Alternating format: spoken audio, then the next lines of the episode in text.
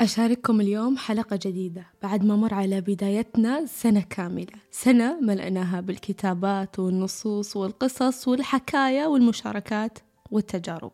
هذه السنة صنعت مني صديقة لكم أصدقائي الأعزاء مستمعين بودكاست همزة سمراء استمتعت جدا وأنا أكتب لكم حلقة ورا الثانية.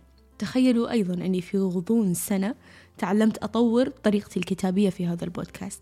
يمكن مو الكل لاحظ هذا الشيء لكني سعيدة جدا أني تعلمت شيء جديد. أولا وأخيرا مستمعين الأعزاء بإذن الله ليست آخر سنة.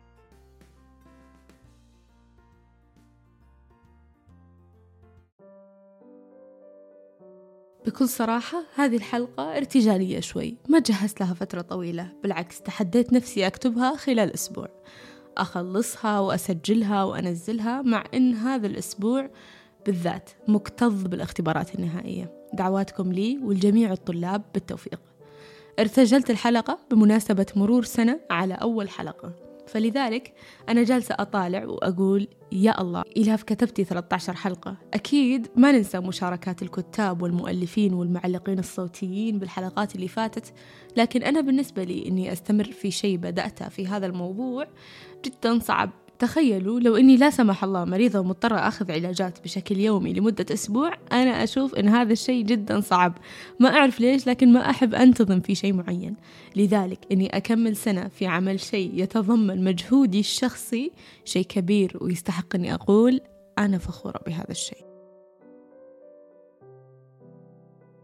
تجاهلوا شوي إني ما أنزل حلقات كثير وإني خلال سنة نزلت بس 13 حلقة مقارنة بأي بودكاست ثاني. لكن في هذه المساحة الخاصة فينا أنا أعد نفسي فخورة بهذا الشيء نفس ما ذكرنا بالحلقة اللي راحت احتفالا بالإنجازات التي لم يرها أحد.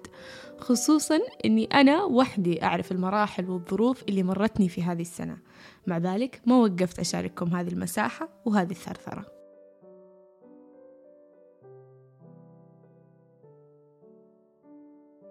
في مساء احتفاليتي بإني كملت سنة كبودكاستر فتحت 13 نص وجلست أقرأهم. نفس ما قلت لكم لاحظت بشكل كبير كيف تغيرت طريقتي في الكتابة.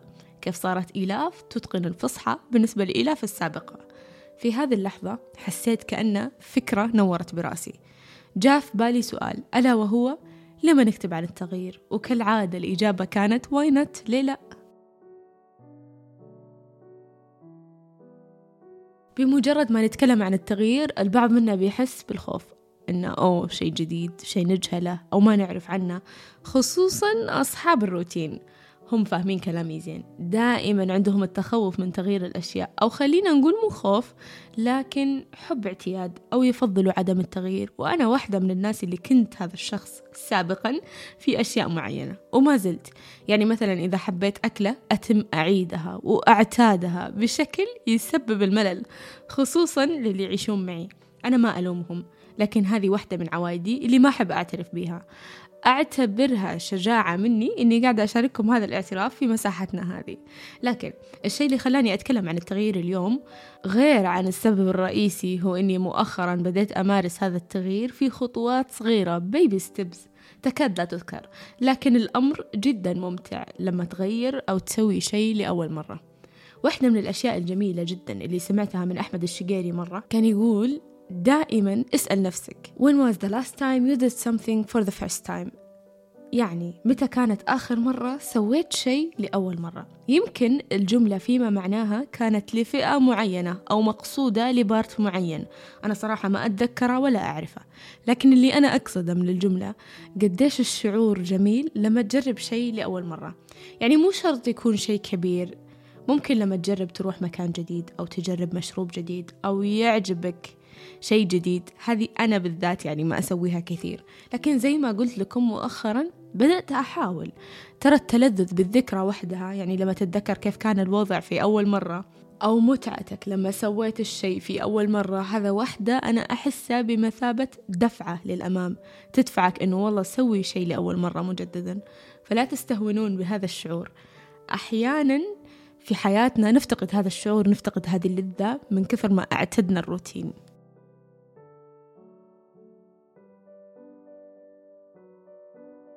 عموما أنا اللي أقصده بالتغيير هو مش تغيير كامل قد ما إنه تغيير ملحوظ تقدر تحس فيه وتستمتع بلذته.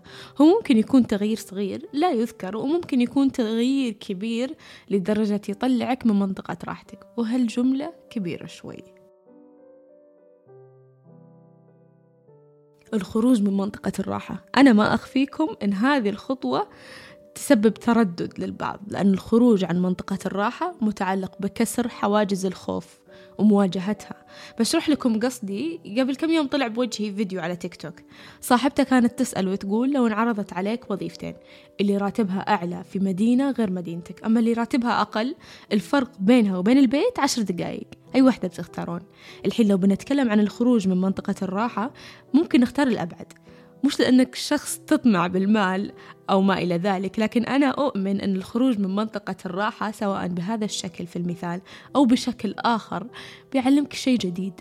ممكن يكون صعب لكن حتما بتستمتع. بتتعرف على نفسك بتتعلم أشياء جديدة بتصنع تجارب مذهلة جديدة. اعطي نفسك مساحة تثبت لك جدارتها. أنا ما أقول قم دور وظيفة بمدينة بعيدة لكن أنا أقول اطلع من منطقة راحتك بين الفترة والثانية حتى لو كان بخطوات صغيرة. هي تفرق كثير بشخصيتك.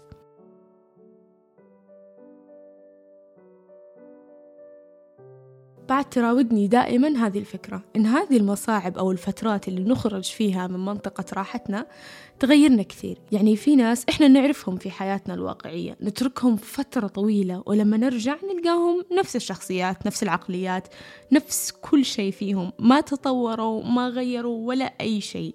وهو مو شيء سيء للبعض منكم.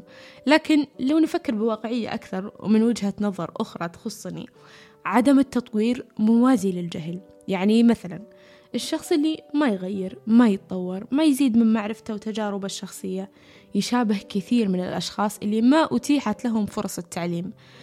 فقد ما تروح وترجع تلقى الجهل يأثر فيهم بشكل سلبي حتى لو كان بنسبة بسيطة جدا لكنك مرات تمس هذا الجانب منهم وهذا مو انتقاد لهم لكنه شيء محزن في كثير من الأحيان. تجاربك الشخصية تعتمد على شخصك أنت تعتمد على عزيمتك للتغيير تعتمد على تفكيرك. وهنا ما أقصد أنك لازم تروح تدرس تخصص جديد عشان تصنع لنفسك معرفة أبدا. بالعكس ممكن مغامرة واحدة تعلمك أشياء كثير تفيدك للمدى البعيد في حياتك في شخصك. يقولك الإنسان خبرته في كثير من الأوقات ما تعتمد على عمره بل تعتمد على تجاربه وبقول لكم مثال يثبت وجهة نظري. في مرات بجلسة واحدة مع شخص عمره ما يتعدى الخمسة وعشرين عام لكنك تحسه حكيم حكيم حكمة شخص عمره شارف الثمانين. وسبب هذه الحكمة إنه يكون شخص أجبر على التغيير أو كان دائما محب للتغيير والتطوير بشكل عام. الظروف حتما ستتغير وستمسك بزمام الأمور ذات غد. ليس بعضها إنما جميعها. ستتولى ذلك. ربما قد تخذلك المنعطفات وتتوه في منتصف الطريق. لكن حتما ستكون بخير. ربما سيأخذ الأمر وقته لكن صدقني ستكون بخير. هذا ما أعلمه والذي أجهله هو إن كانت تلك الأمور. ستعلمك شيئا جيدا جديدا أم ستصنع منك بائسا يقدس بؤسه بشكل مجيدا.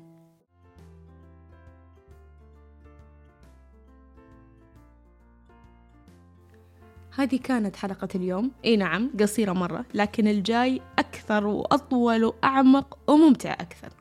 أتمنى أنكم استمتعتم معي وبإذن الله بالحلقات الجاية بشارككم قصص أخرى ونصوص أخرى وأيضا ثرثرة تليق بمسامعكم.